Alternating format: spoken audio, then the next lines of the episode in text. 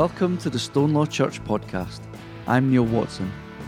And whether you are a regular worshipper with us, or whether you just listen to this podcast, I pray that the, the words of the message would be a real blessing to you and that it would bring you closer to God as you experience more of the love of Jesus in your life. Darkness covers all I see.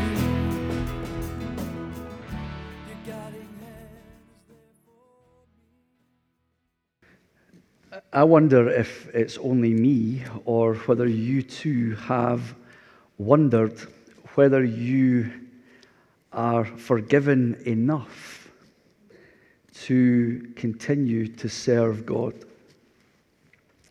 Sometimes we might think the things that we've done or the things that we've said might be too much to be forgiven for, or that ministry is for, for other people, for, for someone else.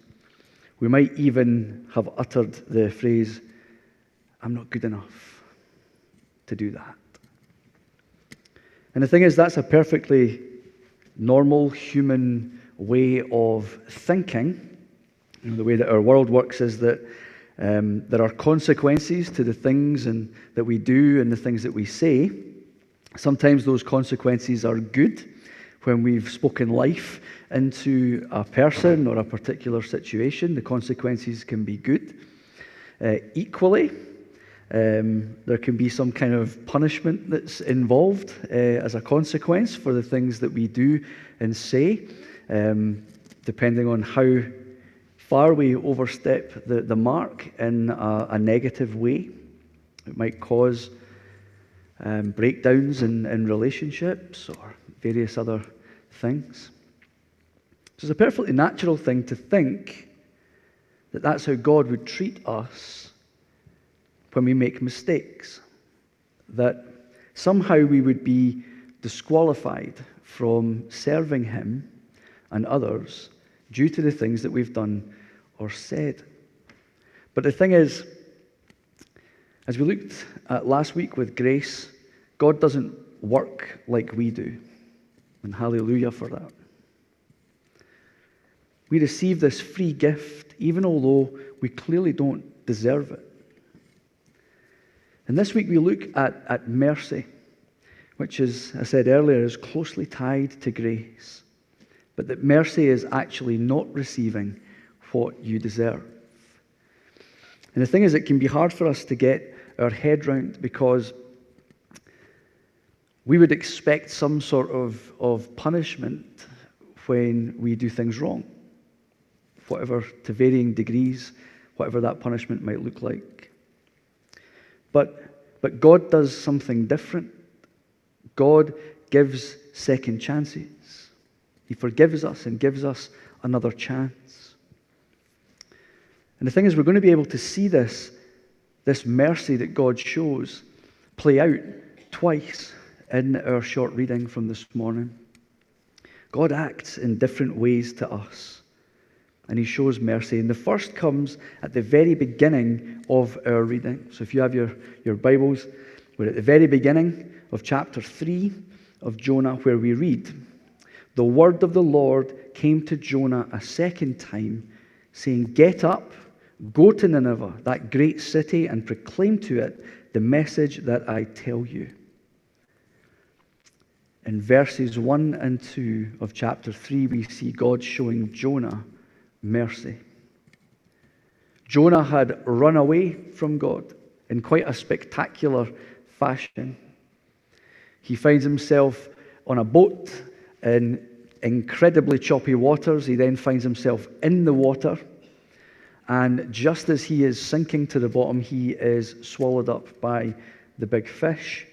And in that big fish, he has this revelation. He repents and praises God in prayer, he understands that God has his best interest and that God is with him and that you can't outrun him.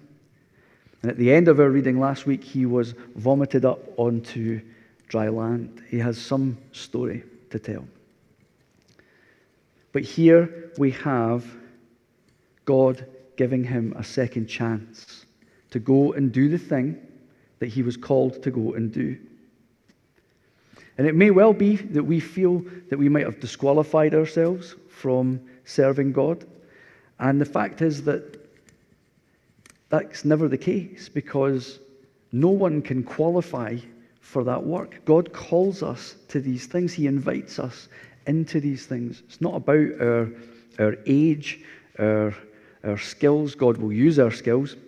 It's not about that. God will provide us for what we need when we are called to a particular thing. If God chooses you to do a particular thing, He'll allow you to use your, your gifts and your passions to serve Him and to serve the world. And God continues to ask us these things. We can't outrun God.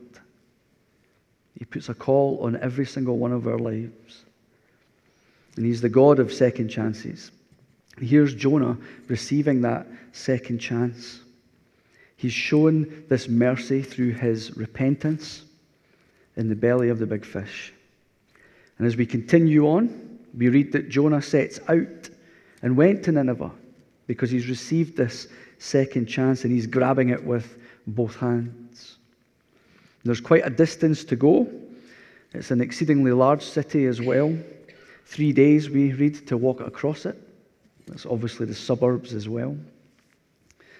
And I love that he is willing to step back into that because, as we saw at the beginning of the book of Jonah, he goes off in the opposite direction, always counter to what God is telling him to do. But this time, he does as he's told, and he goes and he follows through on what God is asking him to do.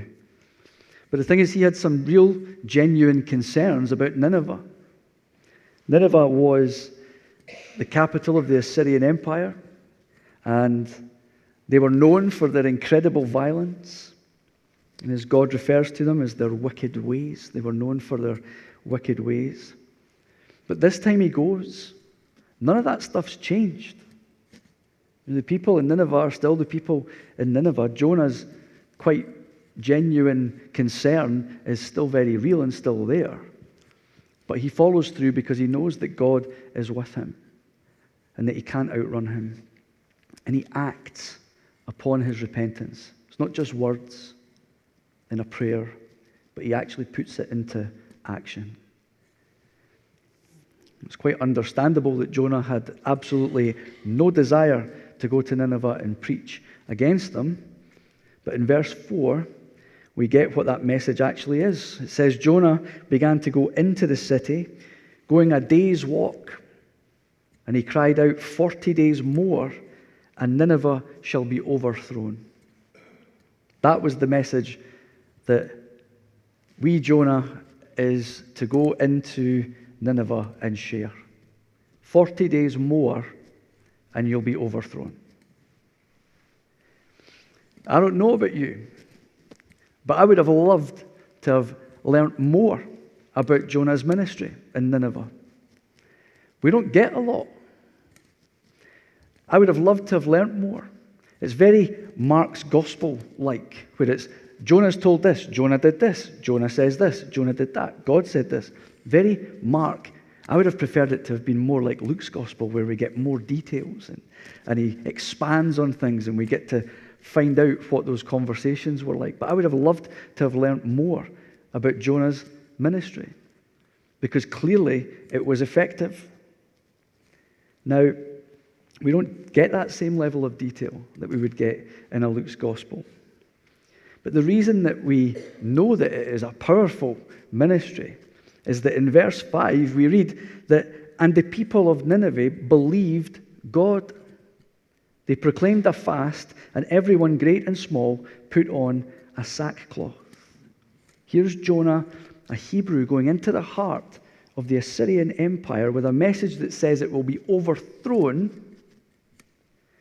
And rather than these people doing what you would expect them to do to someone coming in by themselves without an army and saying, You're going to be overthrown in 40 days, rather than doing what we would expect, which is the wicked ways and the, and the violence that they had so, so mastered over the years, we read that they repent. They repent.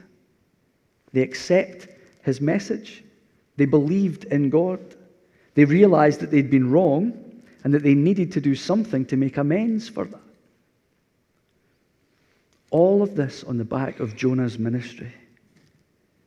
And here in the biblical text, we have him proclaiming one line. That's all we get. We don't get the rest of his ministry. Now, I completely and truly believe that we have a powerful God who can act with just a sentence and amazing things can happen. I truly believe that. But I also believe that there was more going on in Nineveh as Jonah was walking around the city and the people are turned and repent. Because I'm sure, without a shadow of a doubt, as human beings, we love to ask questions. And I'm sure the very, very first question that would have came out of anyone that Jonah came up against, they would have said, Oh, is that right? Overthrown by whom? That would have been probably the first question that Jonah is asked. And Jonah is able to tell them, Well, it's the Lord. The Lord, your God, is the one that will overthrow you. You can almost imagine them thinking, Who has the audacity to come here and tell us that we'll be overthrown? And they've sent you. But I'm sure that Jonah would have shared a little bit about his story, his testimony with them. His testimony about how God is a, is a good God and a God of second chances. A God who is filled with compassion and mercy. And we know that that's what Jonah believed because we have his prayer, and we'll see that next week in chapter 4. We know that that is part of his theology, he, that he truly believes that God is, is a compassionate God, a merciful God. So I'm sure he would have shared this with the people of Nineveh. Because they probably also asked, Is there not anything we can do? I'm sure that he would have shared with the people the, the many, many stories of God showing his compassion and mercy to his people. So here we have them. They hope that they can make amends. That as Jonah has told his story, that he was given the second chance. They may well be thinking, well, maybe we'll get a second chance if we repent.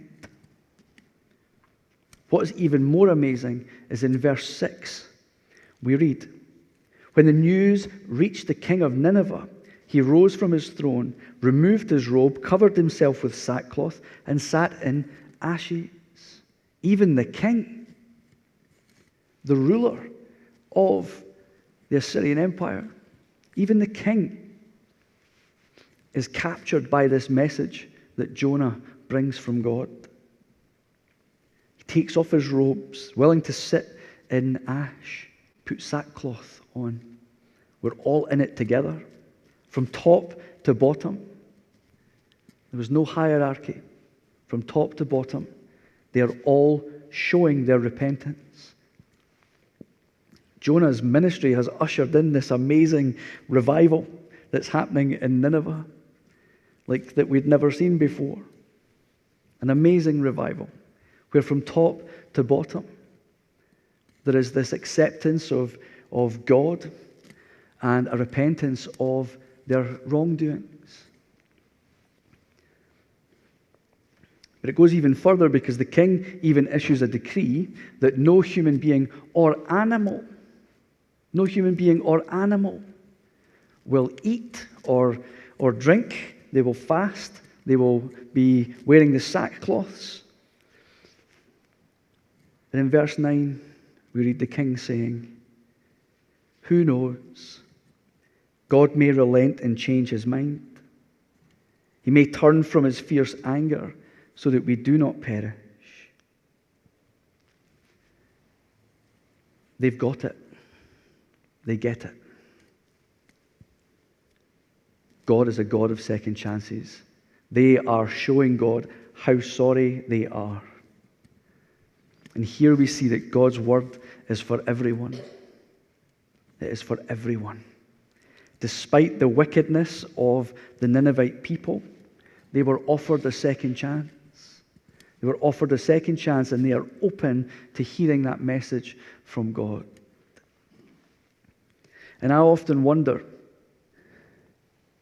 how many times do we put off sharing the, the good news of Jesus with people because we're worried, like Jonah was? How often do we shy away from it? That we think that people might act in a, in a really negative way, and some people will. But how many more people? People who are nowhere near as wicked and evil as the Ninevites were. How many more people in our lives would respond in the same way of accepting God's message delivered through us? That amazing message of salvation that is found in Jesus, that through Jesus our salvation has been bought. Maybe they too would be open to hearing that amazing good news if we would share it with them. Allow the Spirit to move in those interactions. This is an amazing turn for the Ninevite people. They've turned away from their wicked ways and towards God and in repentance. And what is amazing is they're even referenced in Matthew chapter 12 as Jesus is speaking to the Pharisees and the scribes. They're held up as an example. If you think that we don't have a God of second chances, these people not only were given a second chance, but Jesus uses them as an example of what we should look to. As he's talking to these, these scribes and Pharisees, and he holds up the Ninevites as, as an example of those who will follow God. And also to show the Pharisees and the scribes how stubborn they're being. That they would be judged. That they would be judged for their stubbornness and their unwillingness to see where they've gone wrong, their unwillingness to accept Jesus for who he was and is the Messiah.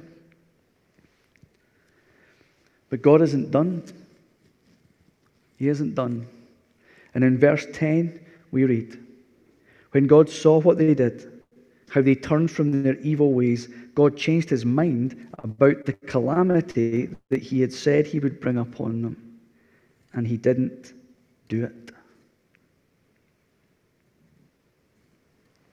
You know, Jonah did what he was told this time. He went and he delivered this message.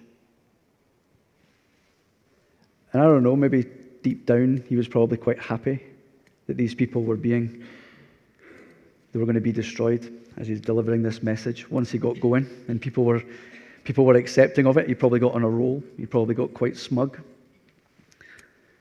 I'd like to think that he wasn't, but he probably was, because we'll find that out next week, where his real heart lies. But he delivered this message that in 40 days you'll be overthrown. You can almost imagine him kind of counting down the days towards the 40 days. And fun little uh, fact it's amazing that we're told that it's going to be in 40 days. 40 days seems to be the the right amount of time that God uses for things. It must be the right amount of time for a particular revelation or change to happen. Because we have 40 days here, we have 40 days at the great flood, 40 days and 40 nights of the flood. And, in, and of course, Jesus went into the wilderness uh, before the beginning of his ministry, and that was for 40 days and 40 nights. Clearly, something in that. But back to verse 10. Clearly, at some point, God speaks again to Jonah to say to him, I've seen the Ninevites, I've seen their willingness to repent. It looks genuine. I can see that they have, from top to bottom, they have been willing to repent. So now, Jonah, you need to go and tell them that I'm not going to do what I said I was going to do. Go back and tell them that everything's going to be okay, that I forgive them, that I'm going to show them mercy. And here in the scripture, we read that God changed his mind. But the thing is, we believe in a God who doesn't change. So, what is going on here? We believe in a God that is the same yesterday, today, and tomorrow. So, how could he change his mind? Surely we have a consistent God. Well, I'm sure to the people that at the time and for the author of the book of Jonah, it looked like God was changing his mind. But the fact is that God is always consistent. And what is actually going on here is God is showing that consistency. That He extends mercy to those who truly repent before Him. That's consistent. It's not Him changing His mind, it's completely consistent with God's character to see true repentance and forgive. Grace is a free gift that we don't deserve at all, but God extends it to us anyway. It's the same with mercy. We don't receive what we deserve in the sense of a, a punishment. You know, the punishment that God was willing to hand out to, to Nineveh seemed clearly fitting uh, to the crimes that they had committed. But God, in His mercy, decides to show them who He is. He chooses not to destroy them. He sees that they're genuinely repentant of the things that they've done. And the thing is, that isn't to say that we all get a, a free pass to do whatever we like because we know that God is going to forgive us, whatever we do. It's not about that. I mean, He will forgive us, but it's not about taking that free pass and doing whatever we like.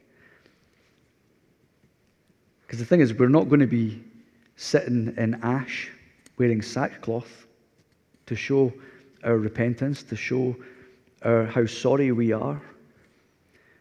But the Holy Spirit looks into our hearts and explores what is going on in there. God knows when our sorry is a genuine one. When we're genuine in our apology, when we're seeking that forgiveness from God. And the thing is, God's mercy to us is a mystery because it's so contrary to what we would do as human beings. You know, for example, we might say that we're looking for justice, but if we actually drill down, half the time we're looking for vengeance. We want revenge rather than justice. And we need to keep that in check. And we're so thankful that that's not how God works at all. And I guess we might never fully understand all the aspects of God, including mercy, um, this side of eternity. But we need to receive it, and we need to look to the Ninevite people as, a, as an example to us. That we have heard this amazing good news of Jesus, and we have access to eternal life through our faith and our following of Him.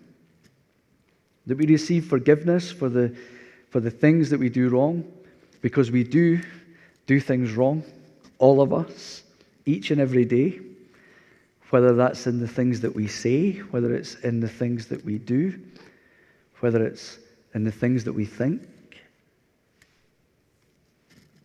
We might look to try and create a league table of how severe sin is, and we like to think of ourselves, well, at least we're, we're not as bad as that.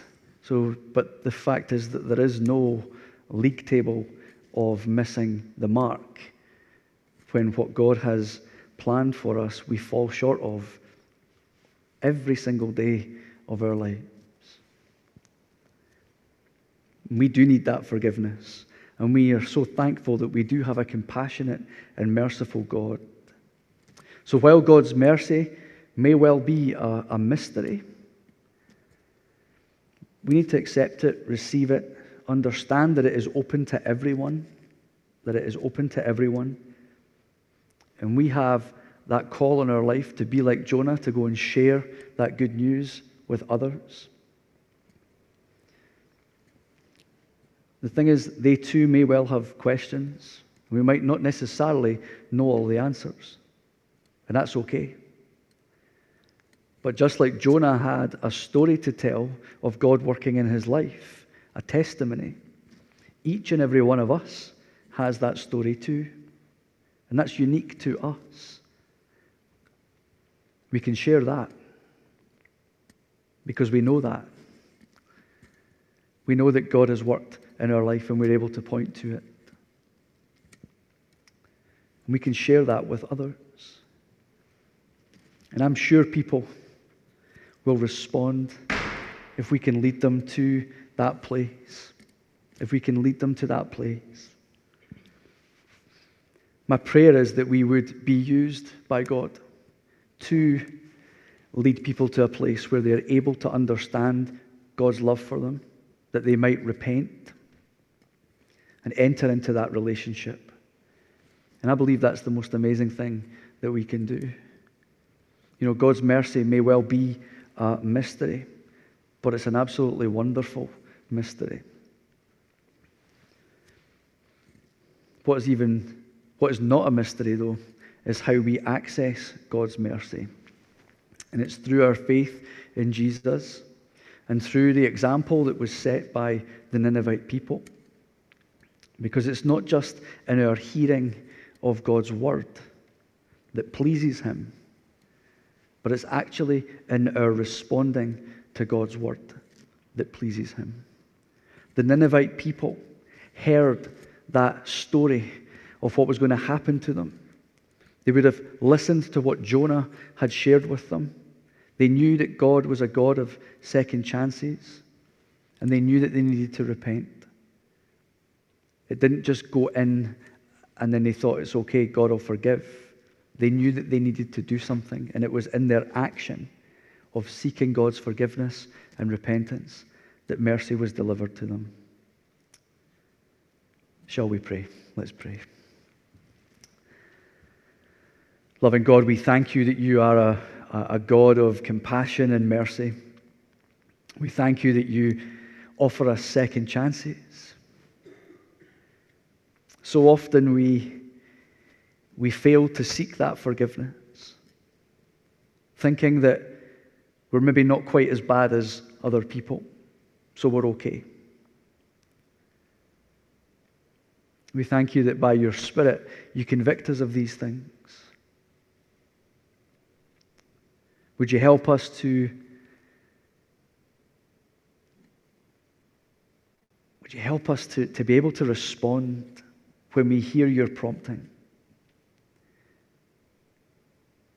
And we are sorry when we, when we fail to share the good news of Jesus with other people. So often we can pray for, for revival, but we fail to do what Jonah did which was to step into a really difficult situation, but to share a, a tough message with people. But Father, the message that we have to share with people is so wonderful. And we're aware that it can be devastating to hear it. But we continue to pray that you would use us that one by one, more would come into relationship with you, that more would understand your compassion and your mercy, and that more would come to love you through our Lord Jesus Christ. And it's in his precious name that we pray. Amen.